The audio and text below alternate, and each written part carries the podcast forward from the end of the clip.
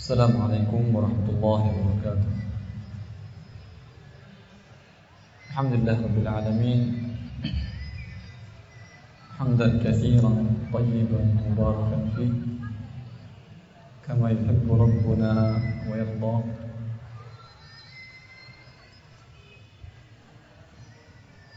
ونصلي ونسلم ونبارك على نبينا محمد وعلى آله وصحبه ومن والاه وبعد kaum muslimin kaum muslimat yang dimuliakan oleh Allah Subhanahu wa taala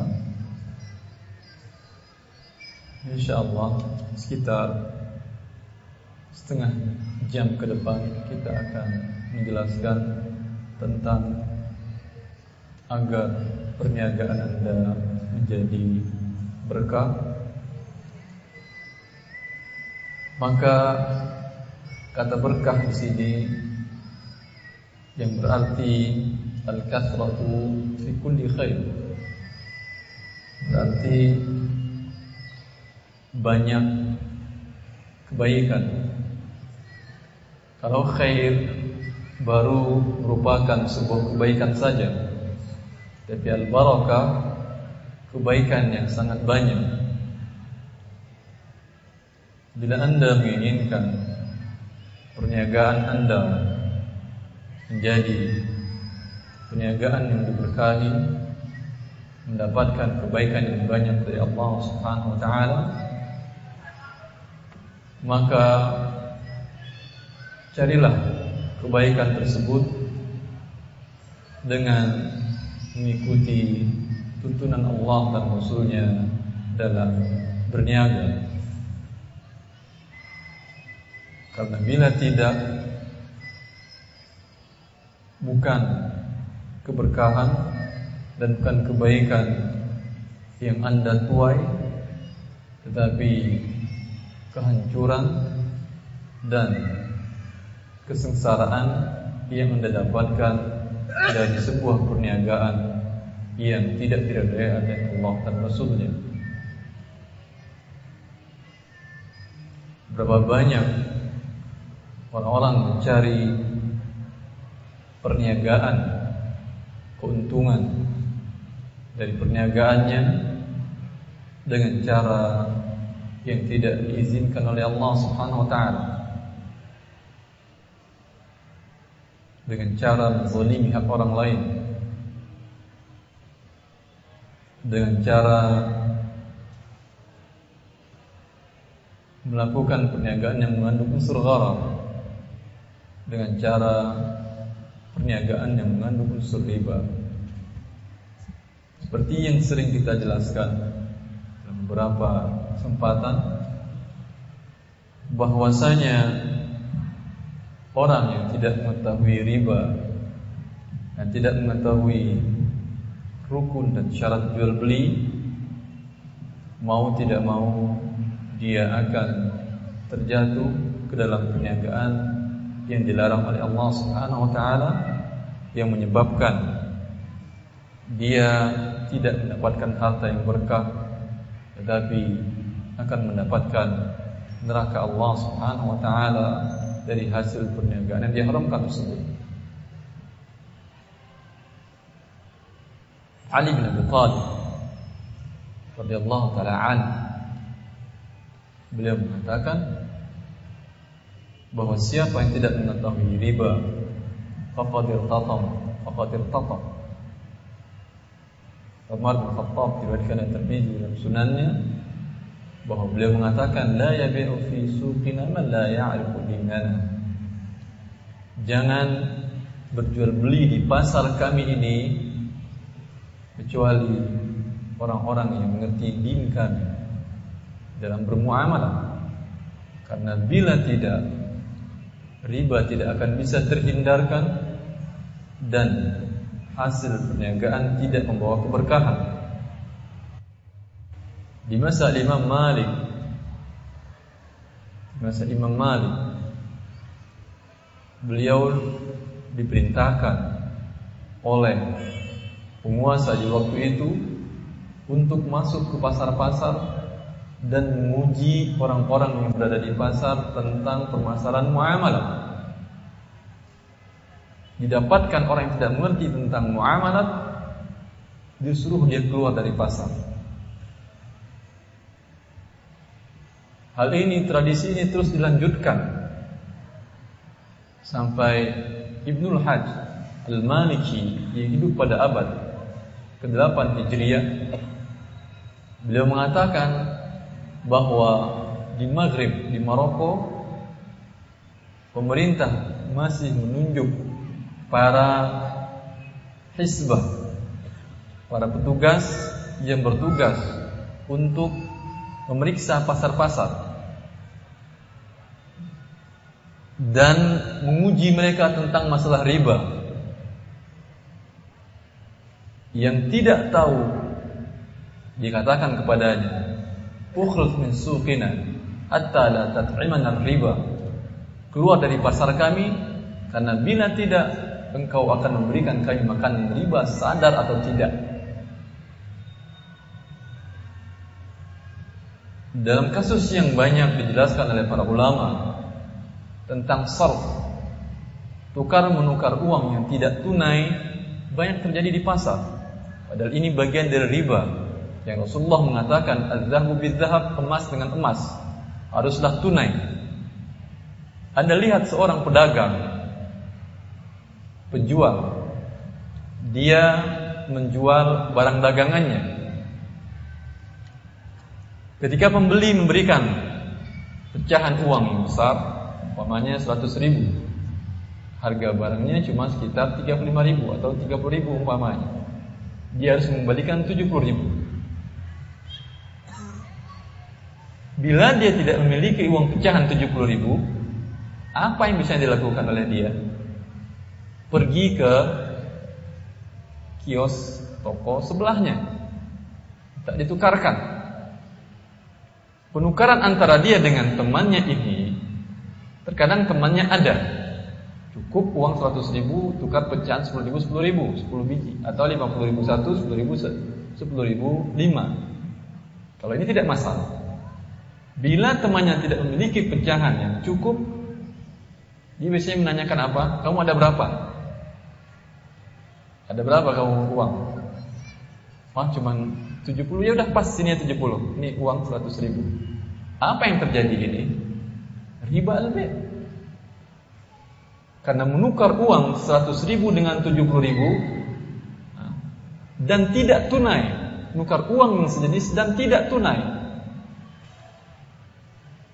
Ini dikatakan oleh Rasulullah SAW Ad-zahabu bil-zahabi Wal-fiddatu bil-fiddati Mislan misli sawan bisawan Sampai bila dikatakan Fa ini ikhtalafatil asnaf Dan ini sama jenisnya Rupiah sama rupiah Ketika ditukar kata Rasulullah Ya dan biadin Rupiah yang dikiaskan dengan emas dan perak Ketika ditukar dia sama dia harus tunai. Ini tidak tunai. 30 lagi kapan diambilnya nanti? Kapan bila temannya ini punya uang?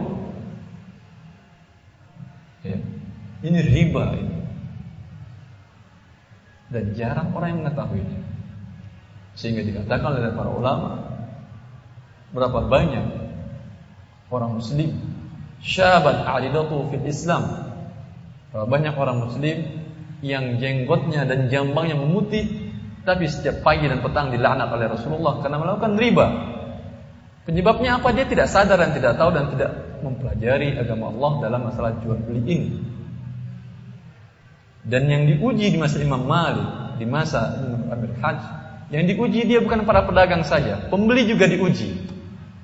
Karena bila tidak, mereka akan mendapatkan hasil riba dan dibawa riba ke rumahnya. Ini musibah. Riba yang besar-besar ini, riba bukan saja Anda pinjam 10 bayar 11 bukan. Itu semua orang tahu. Bagian dari riba yang sering orang lalai seperti ini. Riba al-bay' seperti ini sering dilakukan oleh kaum muslimin. Tukar menukar dengan cara tidak tunai. Padahal kalau dia mengetahui yang hak dan belajar bisa diatasi hal ini menjadi halal. Bagaimana caranya? Dia katakan kepada temannya tadi, kamu ada uang berapa? 70 ribu. Hat sini 70 ribu. Saya pinjam uang kamu 70 ribu dan jaminannya ini uang 100 ribu. Selesai kan? Utang piutang boleh kan?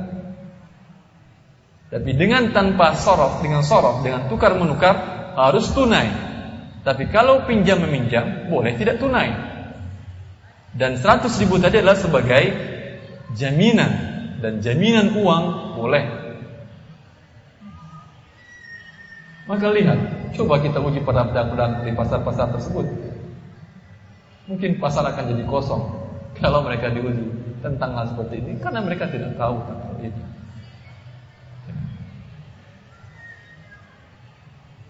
Rukun jual beli jalan orang yang tahu bahwa sebuah jual beli memiliki tiga rukun. Ya. Memiliki tiga rukun. Pertama, al-aqidain, dua orang yang pelaku transaksi jual beli. Penjual dan pembeli. Persyaratan masing-masingnya disyaratkan penjual dan pembeli ya hanya persyaratannya tiga saja Berakal dan balik dan tidak terpaksa. Tidak ada persyaratan dia harus muslim. Maka bertransaksi Berjual beli dengan non muslim dibolehkan Dan Rasulullah telah melakukannya. Sekalipun Yahudi musuh Rasulullah Yang sering perang bersama Rasulullah Tetap beliau berjual beli dengan Yahudi Bahkan dengan berjual beli cara hutang lagi Jual beli tidak tunai dilakukan Rasulullah dengan Yahudi. Tidak masalah. Persyaratannya hanya dia berakal. Kemudian orangnya adalah orang yang balik. Jual beli dengan anak-anak berarti tidak boleh kecuali untuk kebutuhan anak-anak. Seperti kita berikan jajan kepada anak-anak, kebutuhan dia jajan di sekolahnya insya Allah tidak masalah. Kan diriwayatkan dari Abu Darda. Dia membeli seekor burung dari seorang anak. Kemudian setelah dibelinya burung dilepaskannya Persyaratan kedua tidak ada unsur keterpaksaan. Tidak ada unsur keterpaksaan. Maka bila ada unsur keterpaksaan Atau setengah terpaksa Jual belinya menjadi jual beli yang tidak sah Berapa banyak orang yang berjual beli dengan setengah memaksa. Sepakati harganya berapa harganya Pak? 100. Ya. 100 ribu. Oh ya udah. Lihatnya dompetnya A95 aja Pak ya. Enggak tidak 100, A95. Ah enggak ya udah saya bawa aja. Apa namanya ini ya? Itu namanya memaksa, tidak antara makan harta dengan cara yang batil. Dan Allah Subhanahu wa taala telah mengatakan, "Ya ayyuhalladzina amanu la ta'kulu amwalakum bainakum bil batil." Gara-gara lima ribu Anda mendapatkan cara harta yang haram. lima ribu rupiah. Kalau ternyata uang Anda tidak ada Ngaku saja. Kalau minta tawar lagi Tawar dari awal. Tapi setelah disepakati harga Seorang mukmin memenuhi kesepakatan Sebuah jual beli ya, Tidak boleh dia Sepakat dari awal Kemudian memaksa Sambil membawa Bayar uang seadanya jalan Tidak halal bagi dia sisanya tidak dibayar dia di dunia, di akhirat pasti akan dibayarnya. Dan di waktu itu dia akan menjadi seorang yang muflis. Menjadi seorang yang muflis. Orang yang bangkrut karena harus mencari orang yang pada siapa dia berhutang mengambil haknya 5000 dengan cara yang batil. Ya. Dan ketika itu akan dibayarnya dengan modalnya yang paling berharga, pahala yang dapat menyelamatkan dia dari neraka masuk ke surga, sekarang harus diserahkannya kepada orang yang dizolimi tadi, lima ribu rupiah tadi. Anda diberikan Allah Subhanahu wa taala rezeki yang banyak gara-gara lima ribu. Gara-gara lima ribu menjadi tidak halal niagaan Anda, pembelian Anda,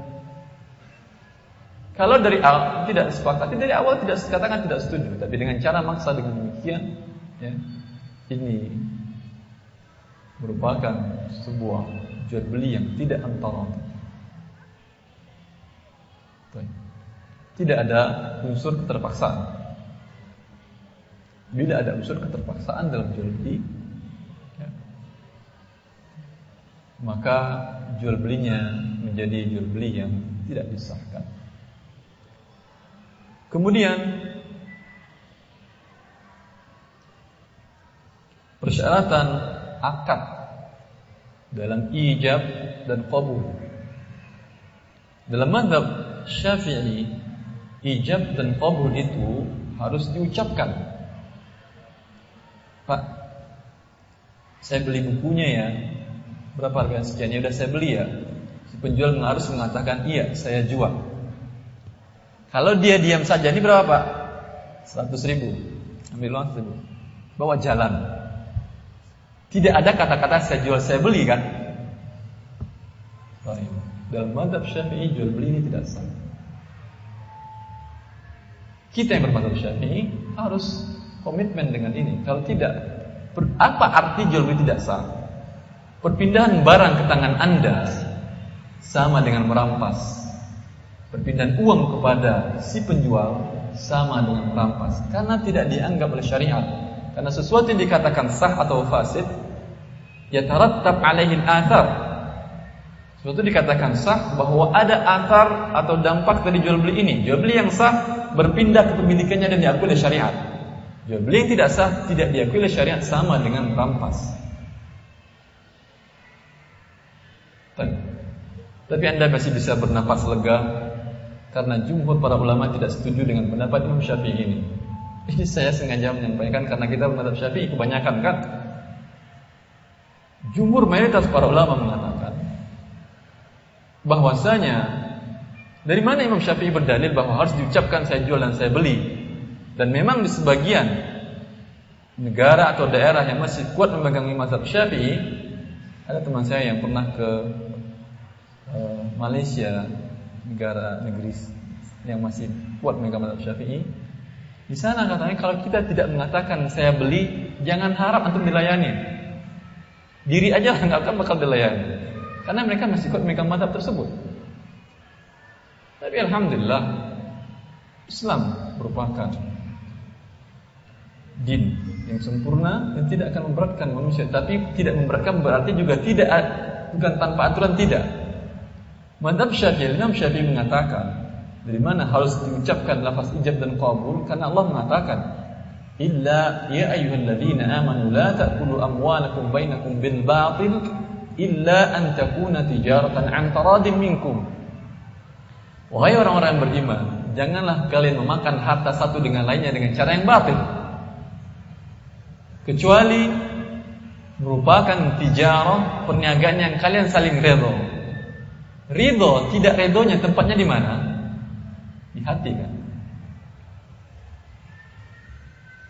Apakah orang lawan transaksi Anda tahu bahwa hati Anda redho atau tidak? Jadi ketika diucapkan saya jual berarti pasti dia redho menjualnya. Ketika diucapkan saya beli berarti pasti saya redho membelinya. Karena inilah yang madzhab Imam Syafi'i mengatakan wajib diucapkan dengan diucapkan tidak ada syak bahwa dia saling redha dan baru halal perpindahan barang dan uang.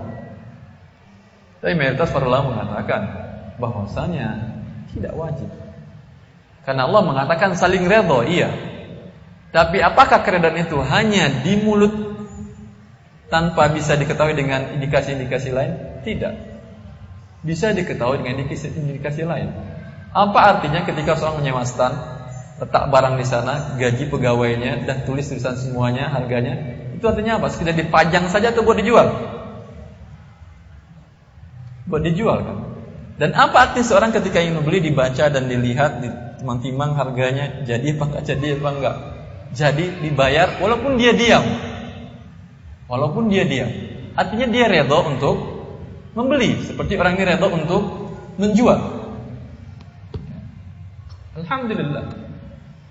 Ini pendapat yang kuat dan Ibnu Qudamah kalau tidak salah menukil ijma' para ulama dari masa ke masa bahwa sah jual beli tanpa mengucapkan kata-kata. Tapi tadi hanya sekedar menunjukkan bahwa kita yang bermadhab Syafi'i banyak keluar dari madhab Syafi'i sendiri. Imam Syafi'i mengatakan wajib Syafi'i wajib mengucapkan saya jual saya beli tapi lihat Dalam transaksi sekarang ini yang mengatakan saya jual saya beli? Ini persyaratan akad ijab dan kabul.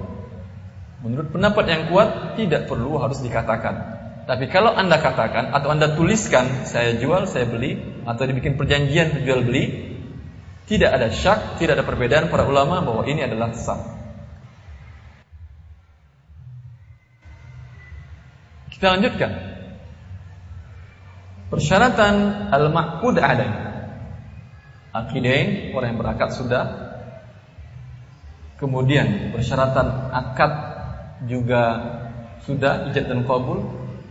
Kemudian lanjutan terakhirnya adalah al-ma'qud alaih atau persyaratan objek dari barang yang dijadikan transaksi jual beli. Persyaratan pertama ayyakuna ma'luman ayyakuna ma'luman bahwa barang dan harga harus jelas Yakunal mabi'u ma'lum. Barang dan harga harus jelas. Kejelasan yang mengangkat gharar. Karena Rasulullah SAW naha an bayil gharar. Rasulullah SAW melarang jual beli gharar. Contoh jual beli yang ghairu ma'lum yang tidak diketahui. Buku diplastikin tidak satu pun boleh dibuka. Hanya sampul luarnya saja. Orang beli buku tujuannya apa isinya kan? Siapa yang merusak sampulnya? Haruslah dia dianggap membeli. Ini jual beli gharar namanya. Tidak jelas isinya apa. Tapi kan pedagang juga mengatakan, penjual mengatakan, kalau setiap orang buka, nanti dia anggap bekas semua sehingga ada juga yang mau beli. memang gharar karena bungkus luarnya bagus dan deskripsi di sininya orangnya di sini bagus juga tapi ternyata isinya ya, tidak sesuai yang anda inginkan yang anda harapkan ini mengandung unsur gharar tapi kita dan tidak boleh jual beli ini kecuali anda pernah membaca sebelumnya dan anda tahu isinya sudah ya kalau belum tidak boleh karena mengandung unsur gharar dalam jual beli. Tapi tadi kita katakan penjual juga mendapat mudarat dan la darar wala. Tidak boleh memudaratkan. Untuk keluar dalam hal ini hendaklah satu sampel dibuka. Kalau tidak ada yang terbuka, ada yang ingin beli, buka aja silakan, nggak apa-apa. Ya, buka satu sampelnya. Yang ini boleh dibaca, dilihat dan diperhatikan, ya tetapi nanti ketika ingin dia beli, dibeli dia yang masih berbungkus plastik. Bolehkah atau tidak? Ini dinamakan oleh para ulama dengan al-bai' bil namuzaj. Jual beli barang dengan contoh. Sebagian para ulama mengatakan jual beli ini tidak boleh. Karena karena di masa dulu berbeda, karena dikatakan di masa masih mengandung unsur gharar belum tahu yang dibuka ini sama dengan yang disampul sana. Maka mereka mensyaratkan agar boleh bahwa ayakuna mundabitan. Contoh yang diperlihatkan dengan yang tidak sama persis dan untuk buku bisa kan? Bisa untuk buku bisa. Dengan demikian tidak ada unsur haram. Menjadi boleh jual beli dengan contoh bila antara yang dilihat contohnya dengan yang dijual tidak ada perbedaan yang yang jelas sekali. Ya. Jual beli yang termasuk jual beli gharar dalam madhab syafi'i. Madhab syafi'i paling ketat dalam masalah gharar. Jual beli barang yang tidak dihadirkan dalam majelis. Umpamanya ditulis iklan bahwa buku itu terbit ini ini ini ini Ditanya Pak ada contohnya Pak? Enggak ada. Tapi ada di gudang kami. Kalau Anda beli, bayar kami ambilkan dari gudang. Speknya jelas bukunya, tapi isinya masih belum terlalu jelas. Atau mungkin dia sudah mengenal penulisnya. Ya, bagi dia jelas sudah. Dalam madhab syafi'i ini jual beli juga tidak dibolehkan. Kan termasuk bai'ul ghaib ala sifat. Jual beli barang yang tidak dihadirkan dalam majelis dan hanya dengan penjelasan kata-kata saja, deskripsi dengan kata-kata saja. Dalam madhab syafi'i tidak dibolehkan. Karena menurut beliau masih mengandung unsur gharar. Tapi jumhur para ulama mengatakan boleh, tenang Anda. Alhamdulillah para ulama kita berjihad ya, sehingga kita bisa melakukan kehidupan ini dengan baik. Mereka mengatakan boleh karena Rasulullah wasallam mengatakan menyamakan antara melihat dengan penjelasan kata-kata.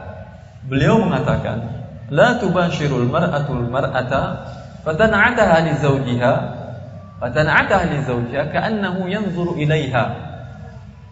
Rasulullah mengatakan, "Janganlah seorang wanita bergaul dengan wanita lainnya kemudian disifati temannya ini kepada istrinya. Teman wanitanya ini disifat, disifati kepada suaminya. Seolah-olah suaminya melihat si wanita yang disifati tadi. Yang menjadi syahid bahwasanya Rasulullah Rasulullah menganggap sama antara penjelasan dengan kata-kata dan dengan melihat langsung. Ka'annahu seolah-olah dia melihatnya.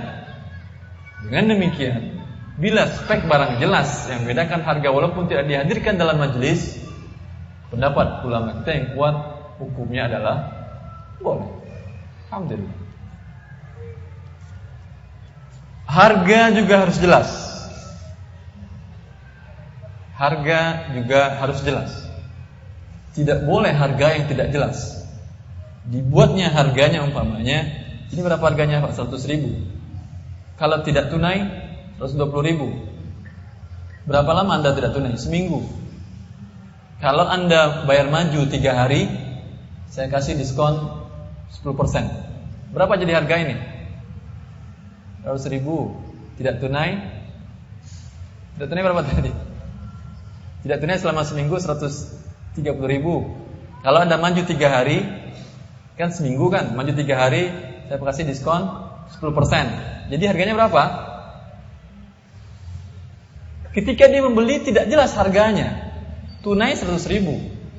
Kalau seminggu 130 ribu. Kalau tiga hari dipotong 10%. 13 ribu berarti potongannya kan. Anggap dikatakannya udah kalau gitu saya beli. Tapi harga yang mana yang dibeli dia? Apa harga yang tunai?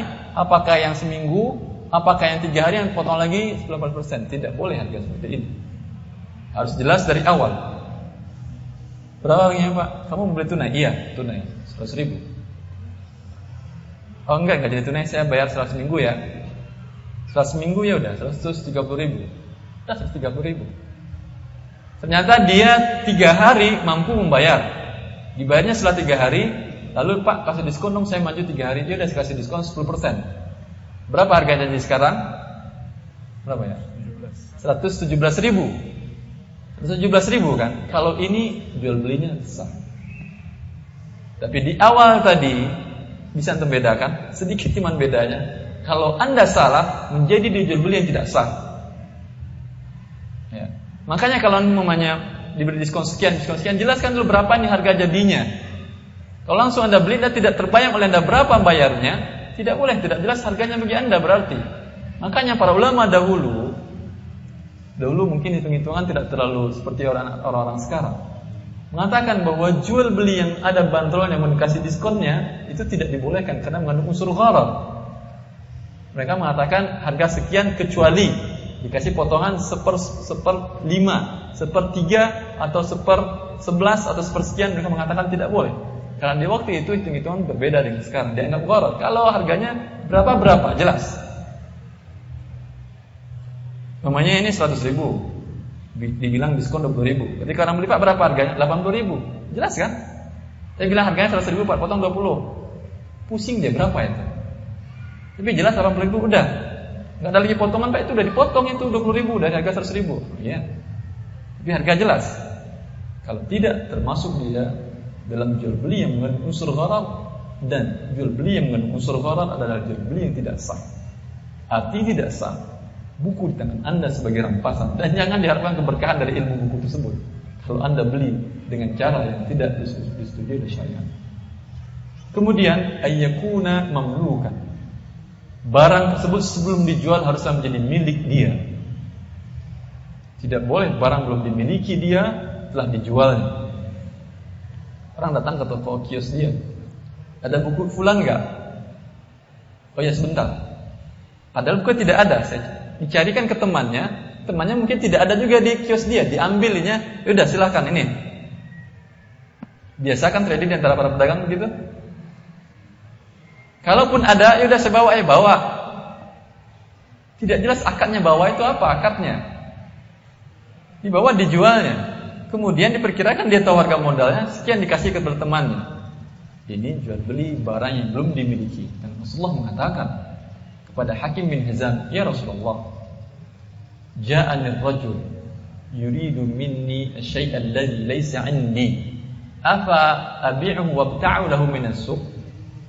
Ya Rasulullah, datang seorang kepadaku, ia menginginkan sesuatu barang yang belum aku miliki Apakah aku jual kepada dia, lalu aku pergi ke pasar, aku beli dan aku serahkan?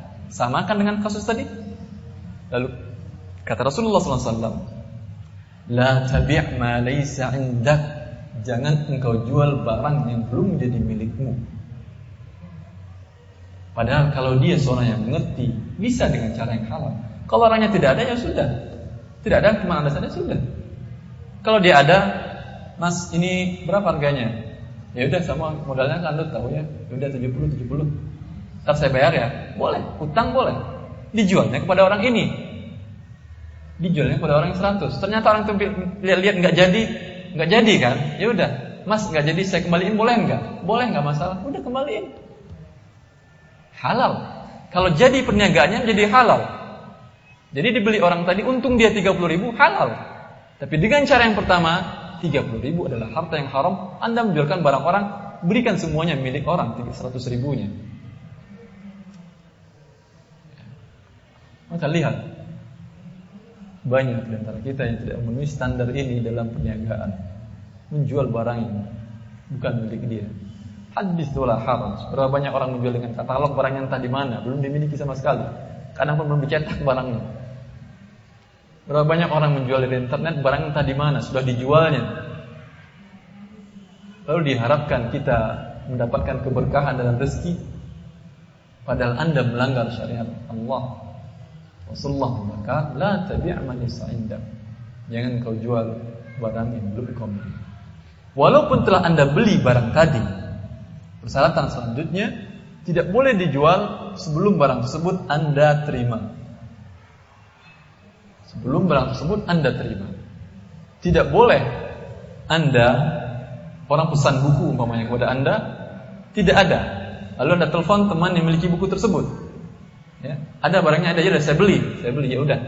Lalu Anda katakan tolong kirimkan kepada si fulan yang di sana. Atau Anda bilang kepada pembeli sini uangnya ambil barang di situ. Tidak boleh ini riba. Ini dikatakan Ibn Abbas darahim bidarahim wa ta'am murja. Anda hanya tukar menukar uang barang masih pada tangan yang pertama. Anda beli tadi dengan harga murah kan? Uang. Karena terima uang dengan yang lebih. Barang mana? Masih pada tangan yang pertama. Tidak boleh jual beli seperti ini. Dan berapa banyak ini dilakukan oleh kaum muslimin. Ya. Perhatikan makanan Anda karena bila tidak memenuhi standar syariat dia bukan menjadi makanan tapi bara api neraka yang akan menghancurkan daging dan tulang-tulang anda yang berasal dari makanan yang haram. Berasal dari transaksi yang tidak halal. Kemudian objek barang yang diperjualbelikan adalah barang yang halal. Barang yang tidak najis tayyib. Tidak boleh menjualbelikan barang najis. Dan bukan barang yang diharamkan manfaatnya maka tidak boleh dijelaskan oleh para ulama kita. Tidak boleh. Sebentar.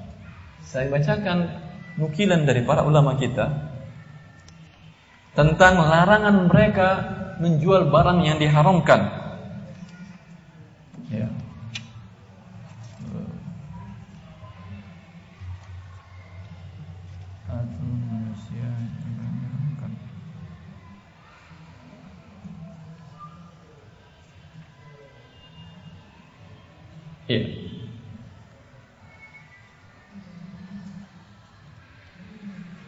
Kata Ibnu Qayyim bahwa hadis Rasulullah SAW yang mengatakan bahwa Rasulullah bahwa Allah dan Rasulnya mengharamkan menjual beli khamar dan bangkai dan babi dan berhala. Dari hadis di atas dapat diambil hukum bahwa haram menjual setiap alat yang digunakan untuk berbuat syirik dalam bentuk apa pun juga, berhala, patung atau salib. Seluruh benda ini wajib dimusnahkan dan menjual belikan benda ini merupakan saran untuk memiliki dan menggunakannya. Oleh karena itu diharamkan menjual belikannya. Termasuk dalam hal ini ya, menjualkan buku-buku yang merusak akidah buku-buku aliran sesat. Al-Imam Nawawi sendiri, saya baca nukilan dari Imam Nawawi bukan dari ulama lain, ulama madhab kita, madhab Syafi'i. An-Nawawi berkata dalam Al-Majmu' Syarhul Muhadzab, kata beliau, tidak sah menjual buku-buku yang berisi pemikiran-pemikiran kekafiran. Karena kegunaan buku-buku tersebut diharamkan karena tujuannya akan menyesatkan orang dari jalan yang benar jadi mengikuti jalan yang hak kitabullah sunnah Rasulullah SAW. Buku-buku tersebut wajib dimusnahkan. Tapi ini tentu hak waliul amr. Tidak boleh setelah ini antum cari buku-buku orang yang rusak kemudian main dimusnahkan tidak. Ini hak wali amr dalam hal ini. Bisa dipahami perkataan para ulama kita dalam hal ini. Tidak seorang pun ulama kita mengatakan boleh kita bertasarruf merusak hak orang tanpa ada ketentuan dari perintah wali amr. Begitu juga buku-buku tentang ilmu sihir. Ini perkataan Imam Nawawi. Sulap, filsafat. Ini Imam Nawawi mengatakan ini. Dan lain-lainnya yang memuat ilmu-ilmu sesat yang diharamkan. Dan berapa banyak sekarang orang memperjualbelikan sesuatu yang diharamkan oleh Allah Subhanahu wa taala hadis wala haraj. Perusahaan yang besar di negara kita adalah perusahaan rokok yang diharamkan oleh lembaga-lembaga internasional di bidang fikih. Lebih dari itu, lembaga kesehatan internasional mengharamkannya walaupun mengharamkan dalam bahasa dia. Dan tidak hal yang baru. Para ulama dalam madhab Syafi'i Qalyubi dalam hidup pada tahun 1096 Hijriah, beliau telah mengharamkan rokok. Tidak tidak ada hal yang baru ya. Ini imam dalam madhab Syafi'i. Ya. Qalyubi dikenal memiliki hasyatul Qalyubi ala syarhil mahalli ala minhajul talibin. Minhajul talibin itu kita fikir dikarang oleh Imam Nawawi dalam madhab Syafi'i. Dijelaskan, diuraikan oleh Imam Jaluddin Al-Jaluddin Al-Mahalli Kemudian diberi catatan kaki hasyiah diraikan lagi oleh Qalyubi. Ya. Ini buku ini dipelajari di pesantren. Saya pernah belajar di pesantren buku ini. Tapi tidak sampai pada bab ini. Di mana beliau mengatakan beliau wafat pada tahun 1069. Kata beliau, ganja dan segala obat bius yang menghilangkan akal, zatnya suci sekalipun haram untuk dikonsumsi. Oleh karena itu, para syekh kami Syekh kami ini siapa? Para ulama dalam mazhab Syafi'i berpendapat bahwa rokok hukumnya juga haram. Ya, rokok sudah dikenal di Mesir, tembakau sudah. Dia dikenal oleh kaum muslimin pada abad ke-10 Hijriah yang dibawa oleh para pedagang Spanyol. Baru sekitar beberapa tahun para ulama telah mengeluarkan fatwa dalam hal tersebut. Di antaranya Qalyubi mengatakan para ulama kami, para syekh kami, para guru-guru kami telah mengharamkannya. Apa alasannya wahai imam? Kata beliau, karena rokok dapat membuka jalan agar tubuh terjangkit berbagai penyakit berbahaya. Di masa itu penelitian para dokter di masa itu bahwa rokok dapat membuka jalan agar tubuh terkena penyakit berbahaya. Sekarang semuanya meyakini ini dia sumber penyakitnya. Ya. Tentulah kalau kalau Yubi hidup di zaman sekarang beliau tidak ragu-ragu lagi untuk mengatakannya ini haram mutlak sudah. Dan lihat perniagaan uang banyak beredar dalam hal ini dalam bidang-bidang yang diharamkan menyebabkan tidak ada keberkahan dalam kehidupan kita pada akhir zaman ini. Allah musta'an. Semoga Allah Subhanahu wa taala uh, memberikan taufik dan hidayahnya kepada kita kemampuan kepada kita untuk belajar yang hak dan mengikutinya ya. Semoga dengan demikian kita betul-betul berniaga selain mendapatkan keridhaan Allah Subhanahu wa taala karena at-tajir saduq ya. Seorang pedagang yang jujur ya.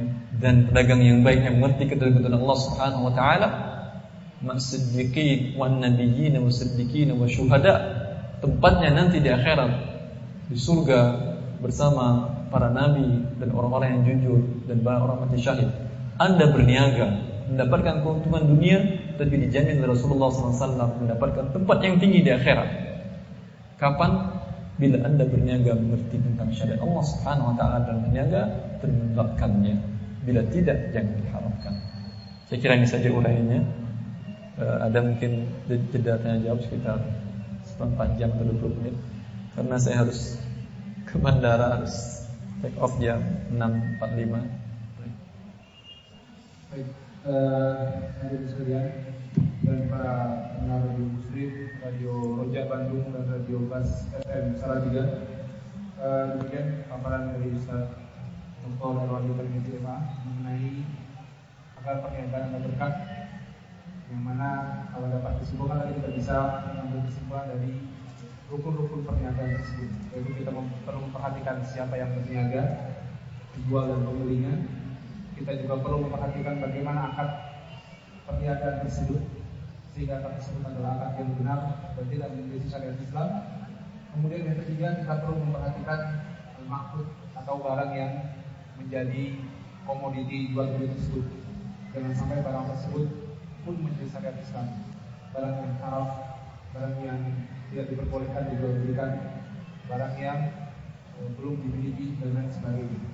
Dan nanti lebih lengkap, insya Allah untuk semua bisa mungkin mencari buku harta haram muamal kontemporer yang ditulis oleh beliau sendiri, uh, Ustaz Dr. Erwan Rukanudi MA.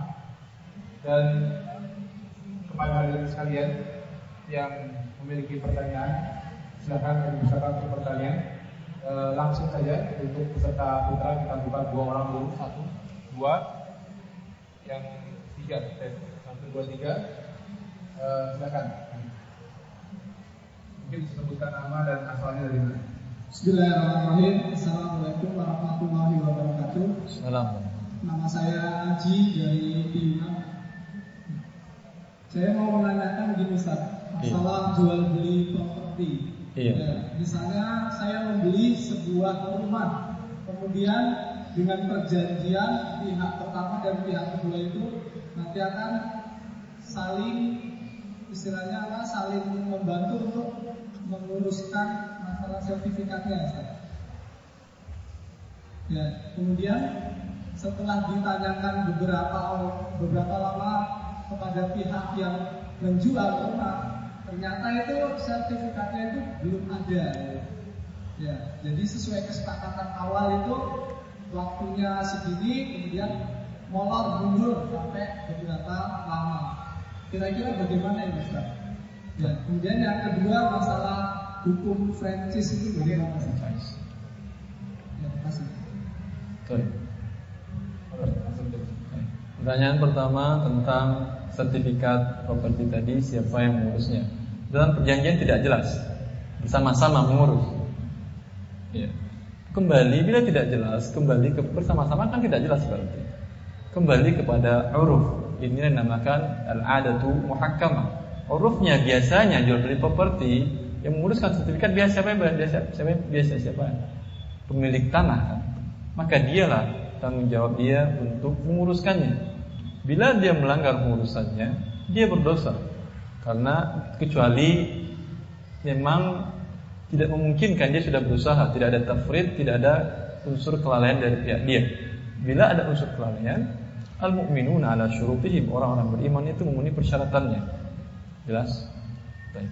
Kalau dari awal Anda membuat penalti, tidak masalah. Penalti yang dilarang itu yang merupakan riba dalam hutang piutang. Tapi penalti karena kelalaian dia boleh. Anda kata pekerjaan boleh. Penalti pekerjaan boleh dia mengatakan bahwa pada tanggal sekian harus Anda serahkan suratnya karena menurut menurut dia dan menurut Anda masih masuk akal logis. Tapi ternyata terlambat dan dikatakan di awal setiap keterlambatan sehari dikurangi sekian persen dari harga. Pokoknya 0,1 persen dari harga. Boleh. Sama juga Anda tukang pokoknya Anda minta bangunkan tidur dibuatkan rumah. Anda sudah mempunyai rencana kapan akan masuk rumah ini. Kemudian Anda buat penalti dan makan dengan syatul jazai. Kalau terlambat Anda menyerahkan, perharinya akan dikurangi dari harga rumah sekian. Ketika terjadi, maka Anda berhak untuk meminta hak Anda yang dizalimi ini. Baik. Kemudian yang kedua, franchise. Secara umum tidak ada masalah franchise. Sebagian para ulama seperti Dr. Hussein Malawi Syahrani dalam sertasi beliau berjudul Taswik Tijari beliau membahas tentang franchise Franchise sebagian orang mentakif bahwa dia itu adalah akad wakalah. Sebetulnya bukan akad wakalah, ada beberapa akad dalam franchise tersebut. Ya. Bila terpenuhi persyaratan akad tersebut, insya Allah tidak masalah. Di sana ada akad jual beli, uh, royalti, hak cipta dia untuk menciptakan caranya, segala macam. Ada juga menjual barang, bukan akad wakalah, tapi akad jual beli bila terpenuhi akad jual beli persyaratan tadi, insya Allah tidak masalah. Untuk menentukan mungkin satu pertanyaan saja. Assalamualaikum warahmatullahi wabarakatuh. Assalamualaikum. Saya Ridwan dari Kantor. Cukup singkat saja dari masalah jual beli tadi. Kira-kira apakah yang pertama kali pada diri seorang agar jual beli itu jika apa namanya buat jual beli dan kalau kita beli itu akan dilimpahkan terima kasih Sifat apa yang harus tumbuhkan? Sifat apa yang harus tumbuhkan bersih dalam diri kita sendiri? Oh, sifat apa yang harus ada dalam diri kita agar jual beli kita itu memenuhi syariat Islam gitu ya? Ingatlah ya, akhi bahwasanya seperti kita katakan bahwa jual beli yang tidak sah, tidak memenuhi syariat bisa berdampak kepada riba. Bila riba berarti Anda melakukan dosa besar. Sedingan-dingannya sama dengan berzina dengan ibu sendiri. Itu sedingan-dingannya riba. Belum lagi Anda nanti berperang dengan Allah dan Rasulnya. Perang, perang melawan Allah dan Rasulnya. Perang melawan 100 ribu ekor semut saja kita tidak mampu kan. Seorang diserang 100 ekor ribu semut 100 ribu ekor semut tidak mampu dia. Sekarang perang melawan Allah dan Rasulnya. Fadzanu biharbin minallahi wa rasulih. Ya. Maka takutlah anda dengan Allah Subhanahu Wa Taala. Kemudian hasil dari jual beli anda yang tidak sah merupakan harta yang haram yang hakikatnya adalah neraka Allah Subhanahu Wa Taala. Adalah Umar Abu Bakar radhiyallahu anhu diriwayatkan dari Baihaqi dari Aisyah radhiyallahu anha dan diriwayatkan juga oleh asalnya dalam kitab As-Sahihain bahwa dia diberi oleh budaknya makanan yang tidak halal dari hasil upah bertenung meramal nasib diberikan roti dan dimakan roti tersebut. Kemudian ketika dia mengetahui ditanyakan oleh budaknya dari mana, budaknya menjelaskan dari mana harta yang didapatkan oleh dia, dia masukkan tangannya ke dalam mulutnya sampai muntah berkali-kali dan sampai Aisyah mengatakan, "Kasihani dirimu wahai bapakku." Kata Abu Bakar, "Allah saya tahu bahwa dengan ini nyawaku akan keluar, silahkan keluar." Karena dia mengetahui bahwa beradanya harta haram dalam perutnya dia ini adalah neraka yang sesungguhnya dia masih di dunia. Dengan ini, Al-Imam Abu Hanifah, seorang imam ulama madhab, hanya memiliki satu cacat dalam 70 barang. Dia memiliki 70 pakaian diminta kepada Bishir untuk dijualkan di kota Mesir. Dia mengatakan ini harganya sekian, terserah kamu berapa jual. Kemudian ingat ada satu barang ini cacat, pakaian ini hendaklah kamu jelaskan kepada pembeli dan silahkan sepakati harga di waktu itu. Bishir kembali dan membawa uang lebih dari sekitar 7.000 dinar. Beberapa kilo itu. 7.000 dinar. Kemudian dia mengatakan bahwasanya menanyakan dan kamu menanyakan kepada dia, bagaimana dengan satu baju yang cacat itu? Apakah engkau jelaskan? Dia mengatakan, saya lupa. Langsung serta mata Abu Hanifah mengambil semua uangnya dan disedekahkan kepada fuqara wal masakin. Padahal kalau dia ingin taubat kepada Allah Subhanahu wa taala cukup mengambil harga satu baju dan dikurangi berapa nilainya, cukup itu dikeluarkan disedekahkan atau diberikan kepada pemiliknya. Tapi dalam rangka membersihkan dirinya dari harta yang haram, seluruhnya dikeluarkan oleh dia. Orang yang mengerti, takut dengan Allah Subhanahu wa taala, tidak berani bermain-main dengan masalah harta. Baik. Itu secara berapa? Kali dengan 4, 4 gram. Iya. Sekitar 4,2 gram emas. Ya silakan satu pertanyaan dari hadir di video di nah, di Salam. Tadi mengenai barang yang dijual bukan milik kita. Iya. Bagaimana kalau kita menjual online dan kita menjual dalam bentuk katalog? Dan ada beberapa barang yang memang kita nggak nggak ada ya kita ambilkan dari toko sebelah atau dari apa namanya produsen kita gimana? Sudah kita katakan bahwa termasuk jual beli yang tidak sah. Tapi Islam ada solusinya. Bagaimana solusinya? Pertama, ya, yang tidak sah tidak, tidak telah kita jelaskan. Agar menjadi sah, menjadi halal hasil perniagaan anda ini, ya. Pertama, hubungi produsen tadi, minta anda sebagai wakil dia, wakil untuk menjualkan barangnya agen, tetapi bukan dengan cara membeli. Kalau dia mengatakan bahwa setiap anda ambil silahkan jualkan, tapi setiap anda akan ambil bayar dulu. Itu bukan agen namanya, itu namanya jual beli. Ya, itu namanya jual beli. Minta agar anda bisa menjualkan dan minta fee dari itu atau mengatakan berapa dari anda seserah saya menjualkan, boleh. Tapi tidak boleh dengan dibayar terlebih dahulu. Kalau dibayar terlebih dahulu, namanya jual beli. Kalau ini tidak memungkinkan, bisa Anda membuat pada tahap pertama baru pemesanan barang, tidak ada akad jual beli. Bikin uh, form atau formulir pemesanan barang apa yang dipesan. Pada tahap ini tidak ada konsekuensi apa pun juga. Jadi tidak jadi dia tidak masalah. Setelah dia pesan barang, baru Anda beli barangnya. Beli terima dahulu barangnya. Setelah Anda terima, baru kirimkan formulir lagi. Barang sudah bawa barang sudah ada dan siap kami saya kirimkan. Silahkan isi formulir ini tanda tangani dan kirim transfer uang Anda. Ya, dikirimkan oleh dia tanda tangani, kirimkan uangnya dengan demikian sah jual belinya. Menurut Anda repot ya?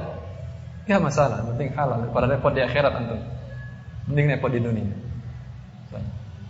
Baik. Mungkin pendengar dari radio Muslim, silakan. Assalamualaikum Ustaz, pertanyaan Assalamualaikum. dari pendengar radio FM, Pak Sarto di Jepara. Apakah arisan motor diperbolehkan karena jumlah yang diterima tidak sesuai dengan yang dibayar? Apa hukumnya? Ah, toy. Arisan motor ini bentuknya setiap yang judi dapat motor. Begitu atau uang? Kurang tahu. Kurang tahu. Saya kita jelaskan satu persatu. Karena berbeda hukumnya. Kalau yang dimaksud dengan harisan motor, diundi setiap yang dapat diserahkan motor merek tertentu. Biasanya begitu.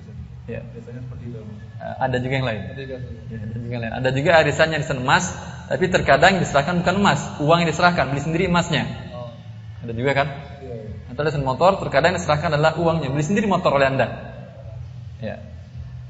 Hanya bila yang diberikan langsung motor, pihak pengelolanya yang belikan motor, insya Allah tidak masalah. Karena ini akad utang piutang. Hukum arisan disamakan dengan hukum qard.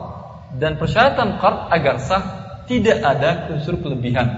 Anda beli motor, Anda pinjam motor satu, Anda bayar motor satu juga. Mereknya sama atau misal, semisal sama misalnya. Kalau yang diberikan adalah uang, Anda silakan beli motornya. Setiap yang terima, umpamanya misalnya motornya ini, speknya ini, harganya sekarang 10 juta. Pada nanti saat yang terakhir mungkin harganya naik jadi 11 juta. Ini adalah riba. Karena ini pinjam minjam. Yang dipinjam oleh yang dipinjamkan oleh dia kepada orang-orang ini apa? Uang 10 juta. Sekarang ketika diterima dia 11 juta diikat dengan harga motor. Ini murni riba. Sama juga Anda memberikan pinjaman dengan rupiah, pinjam berapa Mas? 10 juta, ya. Sebentar ya, ada apa? Saya telepon dulu toko emas. Berapa sekarang emas dengan uang 10 juta tersebut berapa dapatnya? Dapat sekitar umpamanya katakan berapa? 20 gram. 20 gram. Mas berutang kepada saya 20 gram emas ya. Ya, Kapan dibayar? Setahun. Tahun depan dia mengatakan, "Nih uang 10 juta." Sebentar dulu, jangan 10 juta. Kita telepon, saya telepon dulu toko emas. Pak, sekarang 20 gram emas berapa harganya, Pak?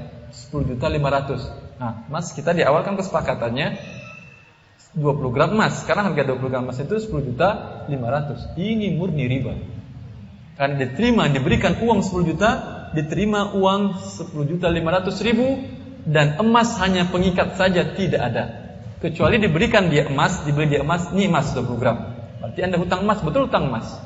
Nanti ketika dibayar oleh dengan uang, maaf, harus bayar dengan emas. Atau bisa di waktu itu saat ditukar dengan emas, dengan rupiah, tapi dengan nilai emas di hari itu.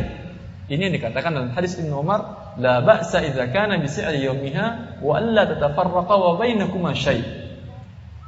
Dengan syarat bahwasanya dengan nilai tukar di hari itu harga emasnya ya seperti dikatakan Rasulullah kepada Ibnu Umar. Saya kira satu pertanyaan lagi silakan. Satu pertanyaan itu dari akhwat yang secara langsung.